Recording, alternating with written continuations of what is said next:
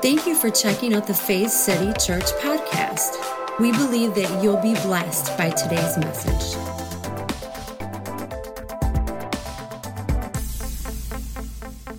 But I want to get started this morning in Matthew chapter 6. Matthew chapter 6. And uh, this is right toward the end of the Sermon on the Mount. And if you want a title this morning, it would be this Embrace Your Perfect Peace. Say that with me. Embrace your perfect peace. Now do this with me. Take a deep breath. Let it out. Do it again. Let it out. We could like almost go home now. You know, deep breaths are really good for you. It's, it's really good for you. Now let's say it again. Let's take about one second in between each word. Ready?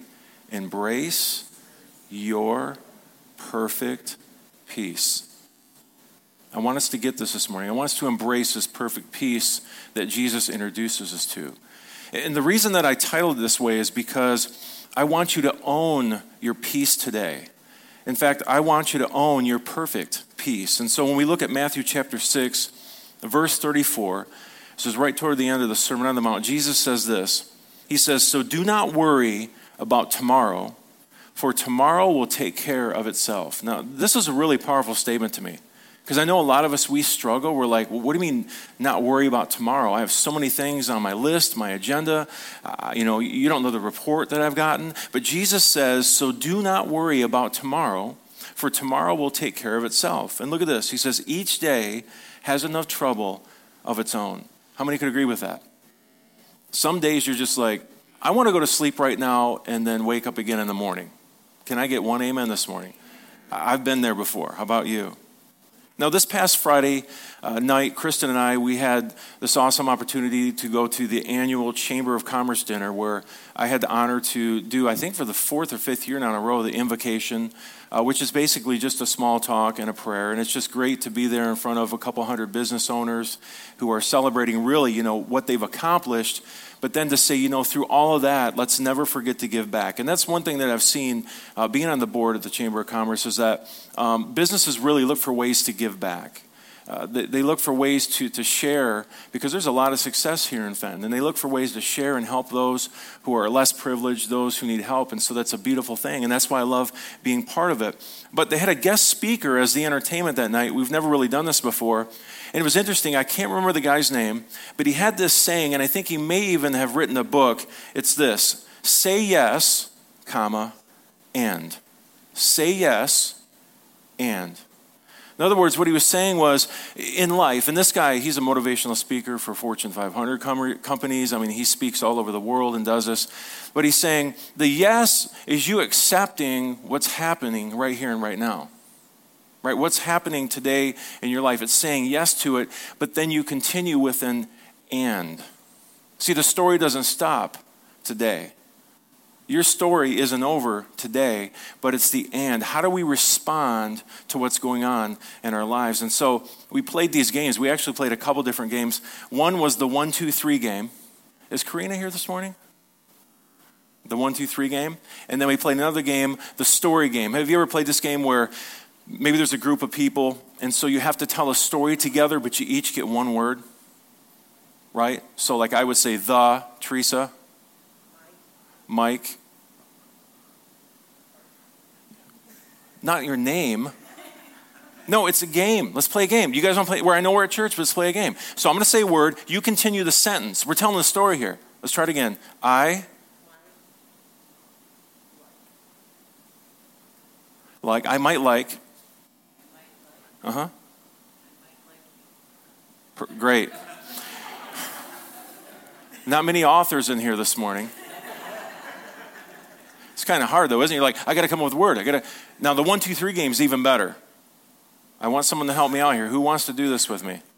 Anyone? Come on, Jerry. Let's do this. Come here. We're gonna do this together, right? We're friends. This is my sis. Give me a hug. Okay, so here's the game. I'm going to say one. You're going to say two. I'm going to say three. Then we start over. One, two, three. One, two, three. Ready? Uh-huh. So we'll do a practice run. Ready? Right. One, two, three, one, two, three, one, two, three, one, two, Three. See? Pretty good. Let's try it again. You're pretty good, though. Some people can get past two, right? Let's try it again. Ready? One, Two. three, One. two, Three. one, Two. three, One. two, Three. one, Two. three. One. You're good. She's good. Let's give it up for her. Now, he had everyone participate in this game and do it themselves. But here's the interesting thing. Let me ask you this, Jerry. When we were doing that game, what were you thinking about? Anything else? Were you thinking about what Noah did last night? Were you thinking about what Devin did this morning? Were you thinking about were yeah, right? Were you thinking about work this week? No. Why? Because you were focused. And so what it shows us is that we can focus in life on things, including, let me say this, that perfect peace that God has given us. See, sometimes we have to almost do the one, two, three. We come to the Father, we say, peace, perfect peace, perfect peace, perfect. We have to focus on the perfect peace He's given us. Because so many times what we're doing, we do two different things. We either look back to the past, how we messed up, where we screwed up, where we didn't do things right, or we look to the future like, what does the future hold? Which, when you think about it, that brings us sometimes into worry. And worrying is simply just guessing what may or may not happen, but it hasn't even happened yet. And so I believe that Jesus is saying, listen, let's come back to this present day life because we get caught up in what has happened or what may happen and we forget about the now. Worry could be defined as dwelling on what may happen. Now, I believe that this applies to embracing peace in our lives, especially during this season. I mean, uh, you know what's really wild to me is we haven't even celebrated Thanksgiving yet, which is one of my favorites because there's lots of food involved, right?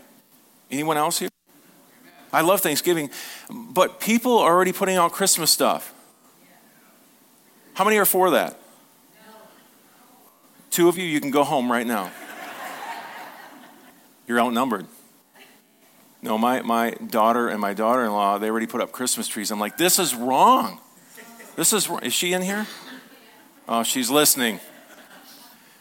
But you know, the kids love it and they want to celebrate, but I just, I can't even believe that Christmas is upon us. And you know, you ever had that like, Christmas is in eight weeks, Christmas is in six weeks, and you start to worry and fret? Some of us, right? Because you're thinking about all the things you need to do and get ready for, and we got to get more lights to put up, and we have to get presents for the kids, and we got to make sure we get letters to Santa, because God knows if we don't, they won't get any gifts. Wink, wink, right? And so we, we deal with these things and this pressure. So in this season, I think, and even just in day to day life, it's like we have to find that peace. We have to find that rest that Jesus says he provides for our soul. And so it can be really tough in these situations. And so, you know, whether it's the money that we have to spend or the money we don't have to spend or the bill that just came in or I've got a, you know, the family's coming over to visit and I don't like a whole lot of my family. Come on, we've all been there. And so we deal with these things. But really, in this whole scenario, what is the answer? Well, the short answer is Jesus. Now, I know it sounds really cliche, but, but that's really the short answer. Jesus came to give us life and life more abundantly. He came to bring peace. In fact, He wanted to bring us perfect peace. But here's the key we can't utilize what we don't know we have, even if we have it. Does that make sense? You can't benefit from or utilize what we don't know we have if we even if we do have it. So you have to realize, you have to be aware that we have this. Now, in Isaiah the prophet says this about Jesus as he was prophesying what was to come. He says for a child is born to us, a son is given to us. Now listen to this. The government, say the government will rest on his shoulders. Now stop for a sec. He's not speaking of the government or the kingdom of Israel. He is not speaking of, even later in prophecy, the, you know, the, the empire of Rome. He's not even speaking about the United States government. He's speaking about his government, which is the kingdom of God. Now, we discuss that a lot around here, right? The kingdom, it should be an outflow of who we are. So, look at, we could say the kingdom of God will rest on his shoulders, and he will be called. Now, I want you to pay attention to these names Wonderful Counselor, how many in here would say, I need a counselor sometimes? If you say no, then you probably need it more than anyone else. Uh, we all need counseling in life. We all need, and when you come to that point where you realize, I need a counselor, I need someone that I can depend on. You know, for years I, I grew up in, you know, the faith where it was like, you got to have more faith, and it's all about your faith. And if, if maybe something, you know, was going wrong, it's like, well, brother, you just need more faith. And it was all about just somehow making my faith happen or conjuring up. Do you know that even faith is a gift given to you? Your ability to even believe and trust God is a gift that's given to you by God. You had nothing to do with it. Your salvation has nothing to do with you. It's already done, it's the finished work. All we need to do is believe, and then we can receive. But you praying a magic prayer doesn't make it suddenly happen, it's already happened. 2,000 years ago, done deal. So, what do we do? We believe and receive. So, wonderful counsel. Look at this mighty God everlasting Father. I love this because it's showing the union between the Father and Son. But look at this last statement, this last name Prince of Peace. So Jesus was the Prince of Peace. Now, I love, I love Hebrew and I love um, you know, Greek and different languages. This word prince in the Hebrew means this chief, captain, or ruler. Chief, captain, or ruler. The word prince actually comes from two different words. It's the word prime, and the word prime means of first importance or first rate. The second word is capable, which of course means having the ability or capacity for or predisposed to. So think about this Jesus is the prime, he's capable of what? Peace. This word peace in the Hebrew means soundness and complete. It talks about completion. It goes on in the definition safety, health, tranquility, contentment. And I love this portion. It's something that we have with God, especially in covenant relationship. Now, think about this Isaiah was a Jew. And so when he was saying this peace, he was thinking about this covenant that the Jews had with God. But you know what's beautiful? There's a new covenant since Jesus came along. And it's a covenant that everyone is welcome into.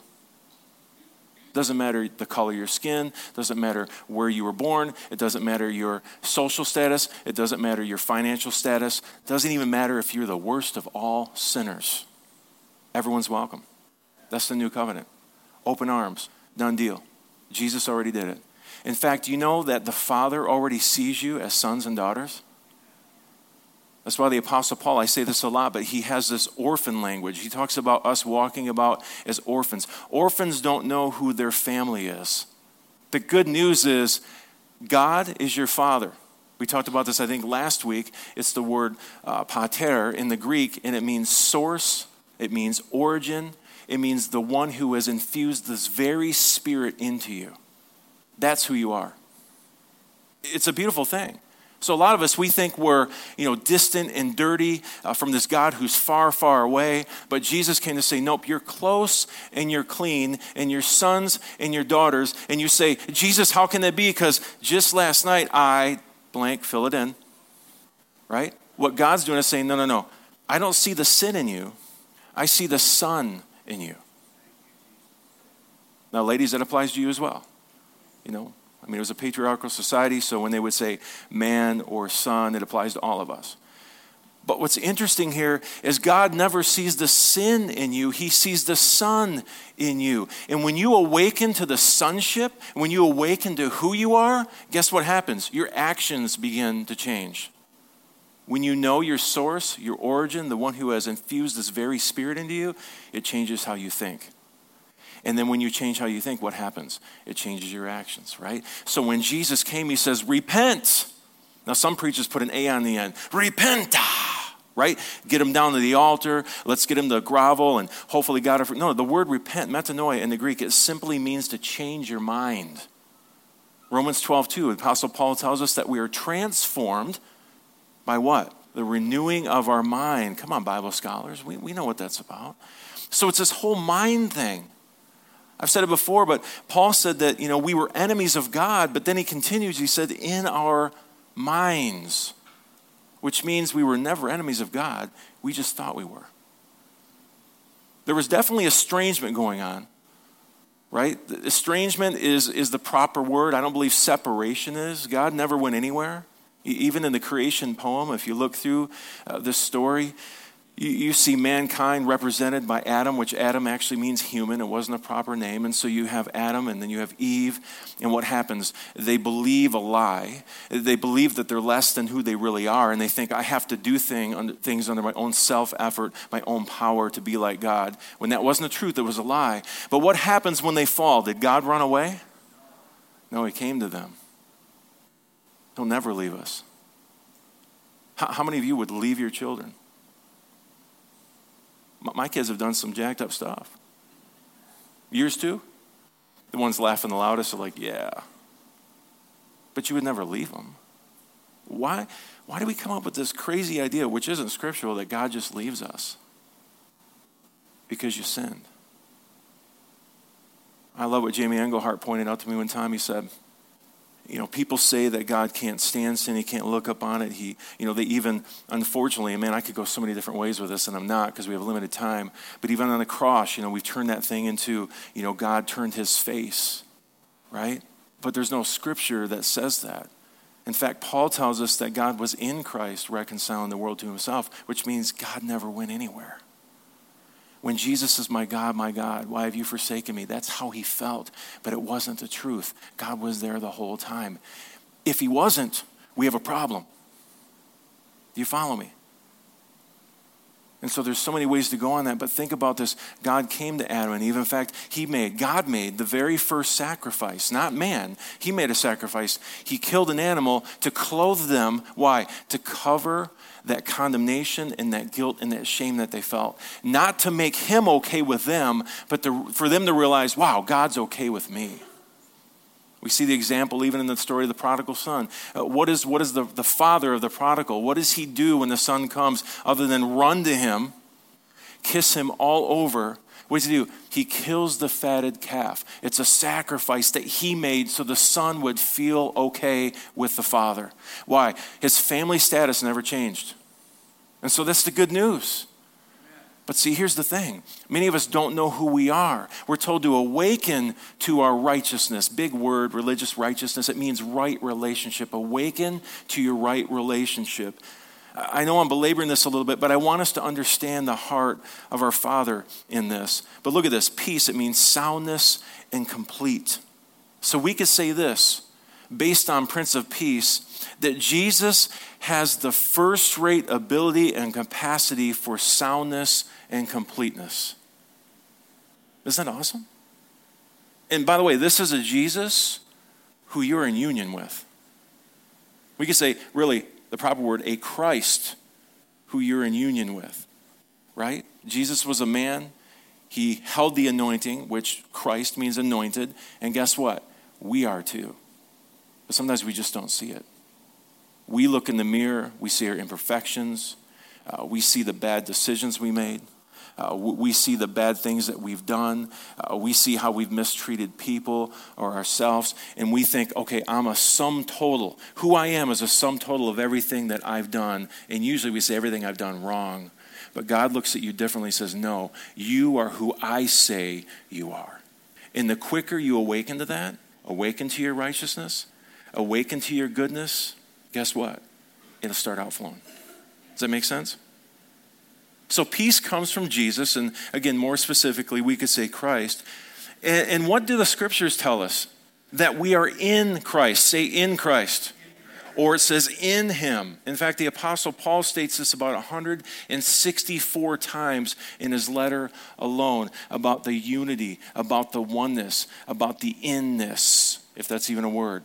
But it's true, that's who we are. And when we awaken to that, it changes everything. So if you are in Him and Christ is in you and you are in union with God, that means that we have the first rate, I'm sorry, the first rate ability and capacity for soundness and completeness. We have that too. But see, we can't utilize what we don't know we have, even if we have it. Now, I love how Eugene Peterson says it here in the message translation. Let's start in chapter 6, verse 30. He says, If God gives such attention to the appearance of wildflowers, most of it which are never ever seen, don't you think He'll attend to you, take pride in you, do His best for you? What I'm trying to do here is to get you to relax Now, stop there for a second. I just love this translation. Some of us just need to relax. You ever just like, I don't know, for me, I'll just be driving along and I'll be, I'll realize I'm like, like grinding my teeth and gritting my teeth, or I'm just tense and it's like, what's going on? And it's like there's not really anything going on at the moment, but sometimes we just need to learn to relax. And you know, it's not always easy. Uh, the scriptures tell us what? That we labor to find our rest. So I'm not saying it's easy, but it's something that we have to do. But he says, What I'm trying to do here is to get you to relax, to not be so preoccupied with getting so you can respond to the God to God's what? Giving. People who don't know God and the way he works fuss over these things, but you know both God and how he works. Steep your life in God reality. I love that. God initiative, God provisions.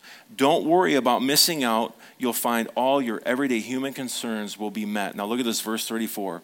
He says, Give your entire attention to, look at this, what God is doing right now. Think about that. What is God doing in your life right now? Some of us, our answer is probably, I don't know. I know what's going on around me. He says, get your entire attention to what God is doing right now. I just love the way he says this. What God is doing right now. Sometimes we are so preoccupied with what has happened in our past or what may happen in the future that we can't even see what God is doing right here and right now. Now, I'm not trying to, you know, make less of your circumstances or issues. We all go through stuff. I call it stuff, you know, in church. We all go through these things. And he says this, and don't get worked up about what may or may not happen tomorrow. God will help you deal with whatever hard things come up when the time comes. Now, I don't want you to get me wrong here this morning. That doesn't mean that we can't plan ahead that we can't, you know, make investments for our future, that we can't put stuff on a calendar. How many have a Google Calendar or an Apple Calendar? Come on, it's okay. I have a reminder app. Siri reminds me all the time. If there's something that I have to remember, I'll go, hey, Siri. So what? I say, uh, remind me to put the garbage out to the street, right? That's actually Ethan's job, but I'm just trying to come up with an example. But I mean, every little thing. Remember to mail that letter. Remember to call that person. Remember uh, the wedding rehearsal is. See, I use a calendar and I have that remind me, but the reminders app is amazing. It's like I have a personal secretary. Why? So I can be reminded of what I need to do. So planning ahead, there's nothing wrong with that. But see, it's all about our attitude in living. How do we live? Are we embracing our perfect peace in day to day life? That's what Jesus tells us to do. Is this making sense? And so for some of us, we have to find that peace. It's so important that we do. There's just three main points I want to go through just to kind of reinforce what we talked about this morning. Number one is this receiving Jesus is receiving perfect peace. Receiving Jesus is receiving perfect peace. We can say like this awakening to Christ in you opens you up to embrace or receive your perfect peace. Why? Because Jesus is perfect peace. Think about it. We don't have to strive for peace. We already have peace residing within us. Now, I know some are like, I do. you do. Awaken to it. Let it flow through you. I love the, the way that, that Jesus talks about the vine and the branches. He says, I am the vine. Some translations say the true vine. He says, You are the branches. And eh, we've talked about it several times, but I love the analogy because if you look at a grapevine, that's what he's referring to. A grapevine, it's really hard to tell where the, the vine and the branch kind of connect and split off. It's hard to see why. That's the type of union we have. But he's saying, listen, the reason that you bear fruit by the way, it's called the fruit of the Spirit, not the fruit of you. So let the Spirit do his work in you. Sometimes we're really trying and trying hard. I call it frankenfruit, like this is my version of love, joy, peace, patience. No, no. Let the fruit just come through you. How? Just resting in the vine. That doesn't mean we don't do anything, but sometimes here we have to find that peace and that rest and say, okay, Holy Spirit, you work this out. You're the one that causes us to grow. It's already in there. The peace is already in there. Why? Because I am in Christ. Remember, Jesus, the Prince of Peace, that's who he is. And receiving him is receiving peace. So you might ask, well, why don't I feel peace right now? I think many times we just don't realize we have it. And look at what, look what Jesus says here in John chapter 14, verse 27. He says, I am leaving you with a gift. How many love gifts? Now, how many know gifts are free? That's why I was having this conversation. Some of you heard this story with my youngest son, Aiden. And he's in the back and he's talking about his letter to Santa and what he's going to do and you know, all these things. And I just kind of said, Man, I said, you know what? I said, What? I said, I kind of don't like Santa sometimes. Of course, he was like, I saw him in the back mirror. He was like, What? What? do You don't like Santa? I was like, Well, think about it. He calls what he gives you gifts, but then he looks at a list. In fact, he looks at it twice to find out if you're naughty or nice. And then if you're not, if you're nice, you'll get a gift. If you're naughty, you won't. In fact, he goes, Oh my gosh. He goes, Yeah, if you're naughty, he just gives you coal in your stocking. I'm like, That's ridiculous. I said, That's not a gift. That's a reward for the good things you've done. And he goes, You know what, Dad? He says, I'm writing the letter and I'm leaving it out for Santa. I'm going to tell him, you know what, Santa? You can no longer call your gifts gifts. They are rewards because it's not based on freely giving. I'm like, he's getting it. But see, then I used that opportunity. I said, but you know what? I said, Your heavenly Father, your source, the one you come from, he gives gifts and they're completely free of charge. Even if I've been naughty, even if you've been naughty. Now, listen, being naughty, as adults, we'd say sinning. Sinning is never good. I mean, how many, how many have ever sinned and thought, man, this is just amazing? Of course, while you're doing it, but how many know it has consequences? Mess around on your wife, you might get a divorce. Steal on the job, you might lose your job, right? I'm just saying, I mean, there's consequences built in. It says the wages of sin, not God, is death. So they're just built in. But the Father never withholds things from you. That's what I was getting to earlier. People say, well, God couldn't even look upon sin and, and you know, he, he can't be around sin and, and you're disgusting to him. First of all, none of my kids are disgusting. Sometimes when they, my son gets home from football, he smells disgusting, but he isn't disgusting, right? You know, there's only one verse, I believe it's in Hosea. In Hosea, the prophet's going through all these different things about the wicked and the evil. And he says, your eyes are so holy you cannot even look upon sin. But then the verse continues and it says, So why do you? Hmm. So even the one verse that people use to say you're disgusting and God can't look upon you, it continues with, So why do you? Listen, I, we can talk afterward, we, we can discuss theology, all those things, but man, the, the deeper I get into this thing, the more I realize that God's love never changes because true love, unconditional love, comes without conditions. There's no strings attached. Now, His love, if we allow it to, it will change our hearts. That's what love does, right? He, God's called light, love. He's called a consuming fire. I believe His light will expose things in our soul that we need healing in, not to bring us shame, but to bring us restoration. That's what God, He's in the restoration business. Come on but then he's also love and he's a consuming fire. How many know this that love isn't always ooey gooey? I love my children so much that there's times I might say, guess what? I'm taking some privileges away right now so we can refocus on what's going on in life. Why? Because I love them. And the way they're going is not good for them.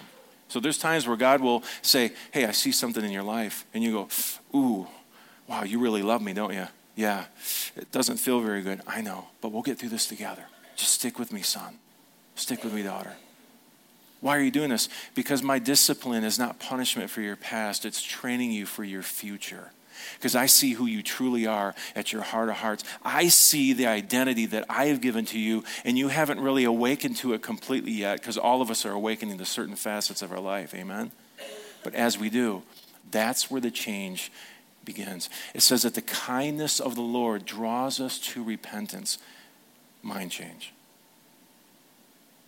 Not the meanness, not the anger. Some people are preaching this angry God. It's like, is that Zeus or Yahweh? Because I'm confused right now. But God's going to get his. He is. He told us to love our enemies and pray for those who despitefully use us. So he doesn't practice what he preaches. Come on. Enough on that, I guess. There's some things to think about, right? He says, I am leaving you with a gift. What's the gift? Look at this peace of mind and heart. Say, I receive that gift. He says, And the peace I give is a gift the world cannot give. He's talking about a system, right? Think about the world system. Think about empire. Even where he was at that time, Jesus grew up under Roman occupation. Empires are built on greed, they're built on lust, they're built on war, they're built on murder, they're built on payback and retribution. But the kingdom of God is different. It's built on right relationship, peace, joy, unity, forgiveness. It's not the easiest thing to live. Thank God we have Christ in us, the hope of glory. Amen. He says, so don't be troubled or afraid. Now, notice it's a gift. Uh, we, we, we've said this so many times, but a gift isn't earned. And God gives good gifts. Again, receiving Jesus is receiving perfect peace. Number two, a troubled soul stops peace from flowing outward. Uh, how many know this that, that fruit is meant to be given?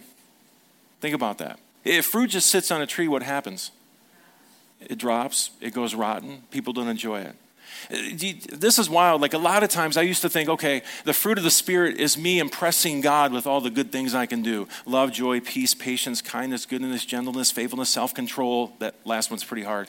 I need to get these things and, and prove to God that I'm okay. But God's saying, no, no, no. I'm going to grow those things through you. Why? So people around you can benefit from your fruit.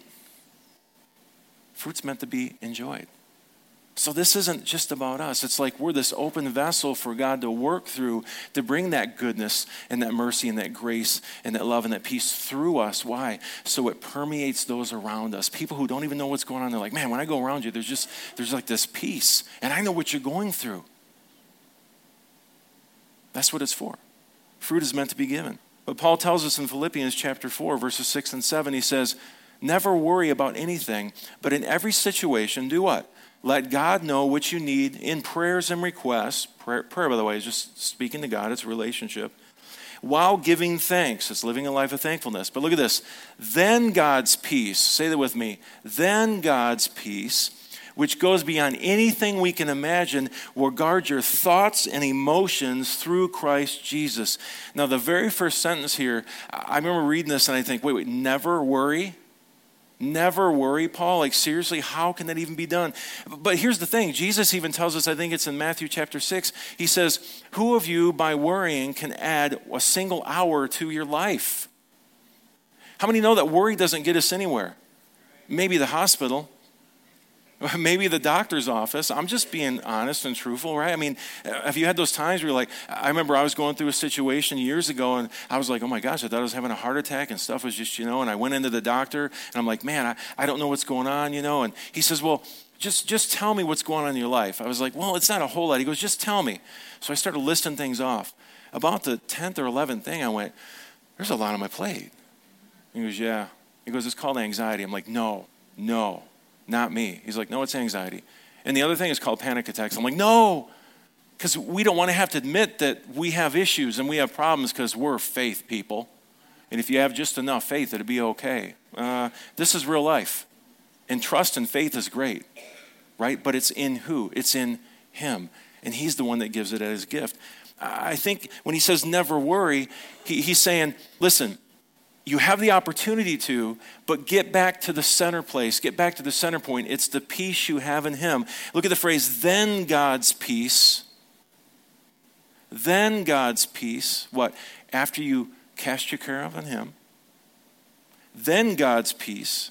And I see this in the verse. It's speaking of the peace that already resides in you. You're opening yourself out to up to let out the Prince of Peace, to let the fruit of the Spirit grow in you.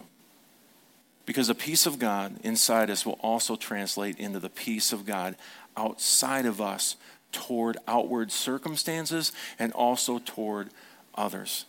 I'm telling you, man, I've been in this game for a while, this game of life. And, you know, I used to go to church, and I, my, my parents were pastors, and, you know, I would go to church because it's the thing we're supposed to do.